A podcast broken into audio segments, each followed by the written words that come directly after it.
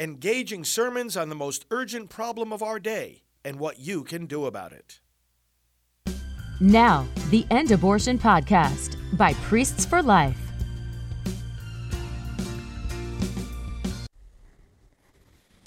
A reading from the letter of St. Paul to the Romans. Brothers and sisters, I consider that the sufferings of this present time are as nothing compared with the glory to be revealed for us.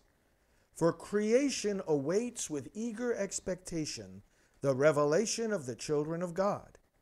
For creation was made subject to futility, not of its own accord, but because of the one who subjected it, in hope that creation itself would be set free from slavery to corruption and share in the glorious freedom of the children of God. We know that all creation is groaning in labor pains even until now. And not only that, but we ourselves, who have the first fruits of the Spirit, all also groan within ourselves as we await for adoption the redemption of our bodies. For in hope we were saved.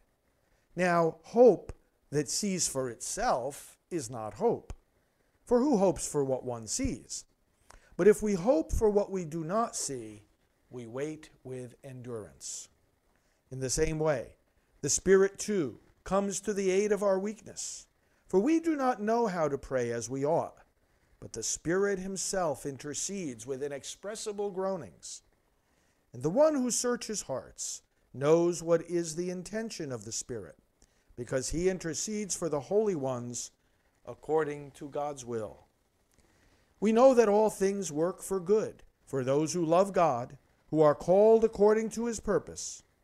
For those he foreknew, he also predestined to be conformed to the image of his Son, so that he might be the firstborn among many brothers and sisters. And those he predestined, he also called. And those he called, he also justified. And those he justified, he also glorified. The word of the Lord. Thanks be to God. The Lord speaks of peace to his people. The Lord speaks of peace to his people. I will hear what God proclaims, the Lord, for he proclaims peace. Near indeed is his salvation to those who fear him, glory dwelling in our land. The Lord speaks of peace to his people. Kindness and truth shall meet, justice and peace shall kiss. Truth shall spring out of the earth, and justice shall look down from heaven. The Lord speaks of peace to his people. The Lord himself will give his benefits. Our land shall yield its increase. Justice shall walk before him, and salvation along the way of his steps. The Lord speaks of peace to his people.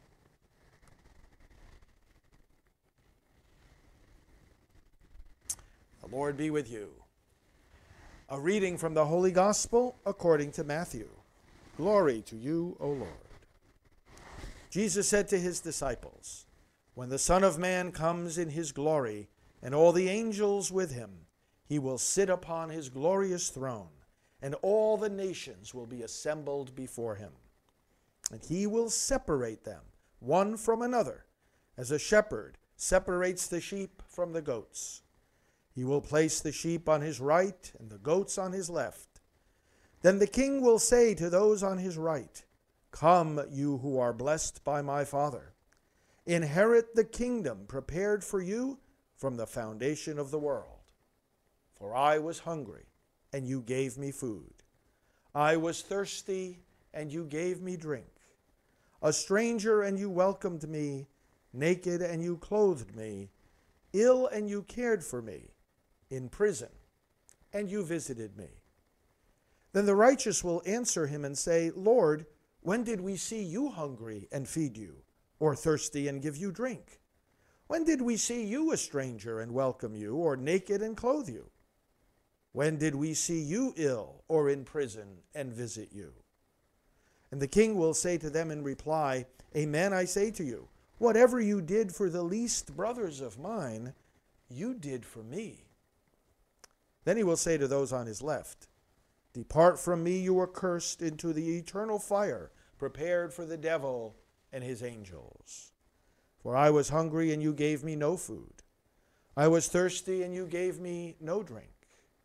A stranger, and you gave me no welcome. Naked, and you gave me no clothing. Ill and in prison, and you did not care for me. Then they will answer and say, Lord, when did we see you hungry or thirsty, or a stranger, or naked, or ill, or in prison, and not minister to your needs? He will answer them, Amen, I say to you, what you did not do for one of these least ones, you did not do for me. And these will go off to eternal punishment, but the righteous to eternal life. The Gospel of the Lord. Praise to you, Lord Jesus Christ. Well, friends, we are about to celebrate Independence Day. Now, it was on this day, July the 2nd, that actually the vote for independence happened.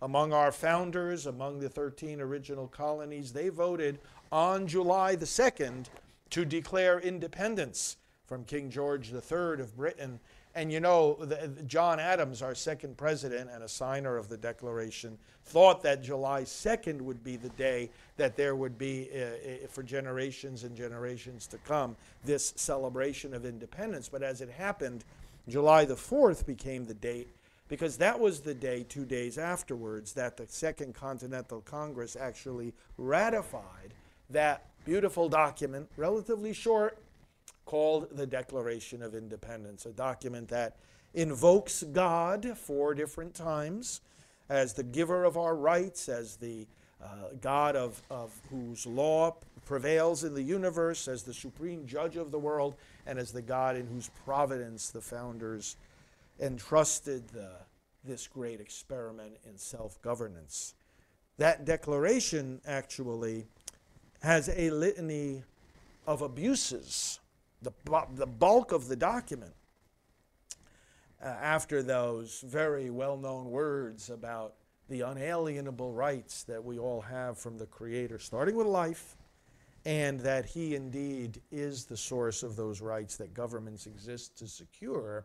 The document then goes on to, to describe in detail why the founders thought it necessary to declare independence to cast off the yoke of tyranny.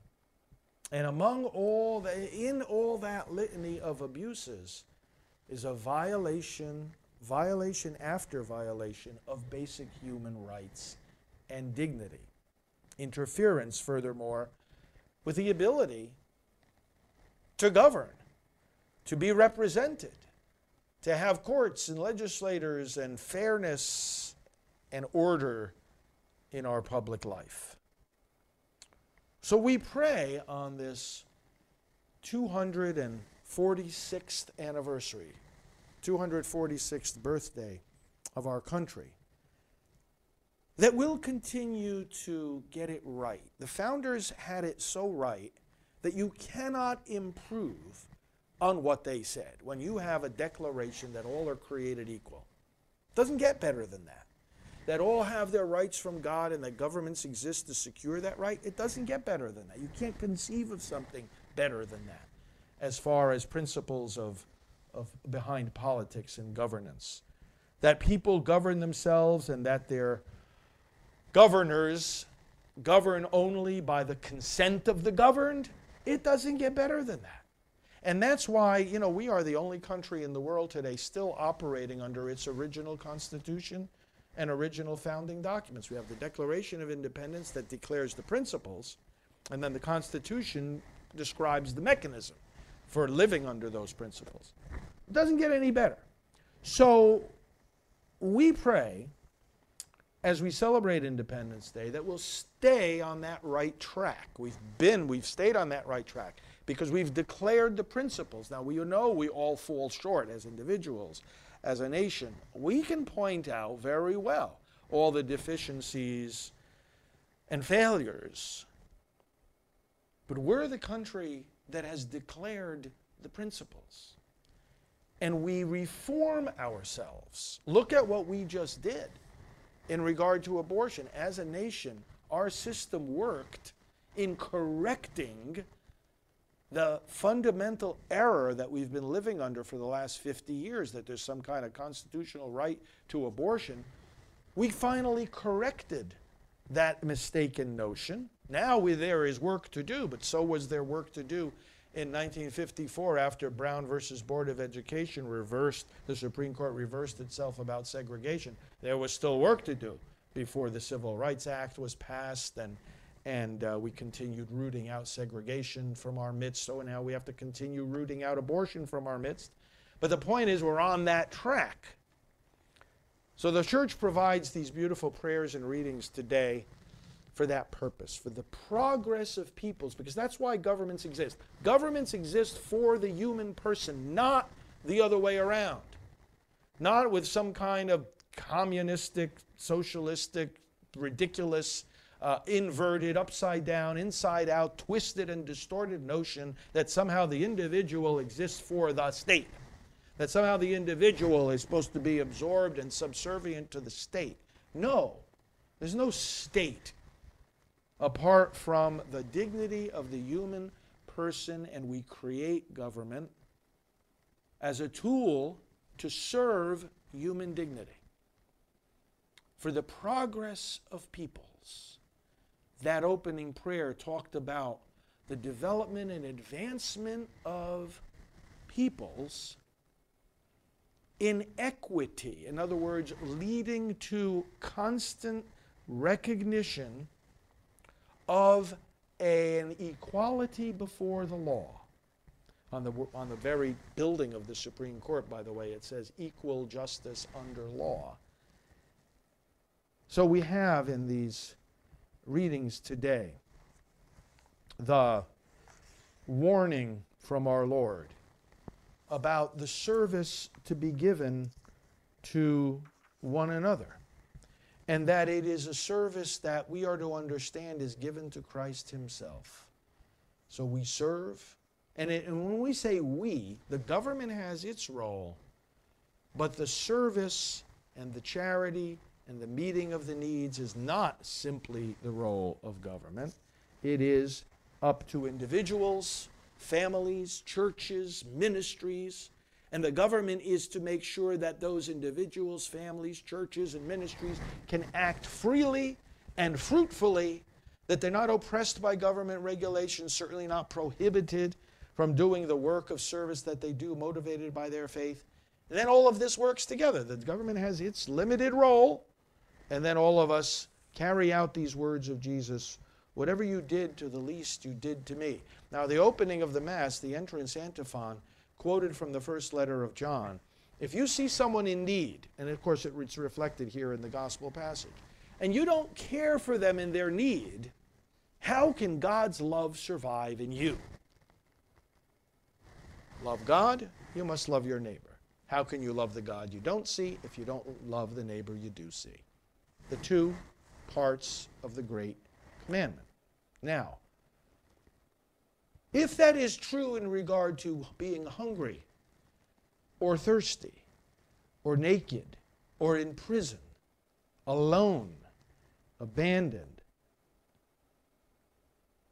needing clothing, if that applies to needing clothing, how does it apply to needing life?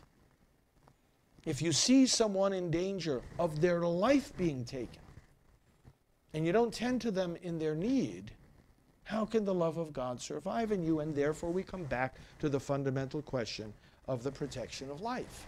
The first right mentioned in that document, ratified on the 4th of July, 246 years ago, if we see the unborn, if we know that these children in the womb are in danger of losing their lives, and we don't do something, and we don't respond. And we don't speak up. And we don't, if we are in a position to pass laws, render court decisions, or do something to intervene to protect them, how can the love of God survive in us?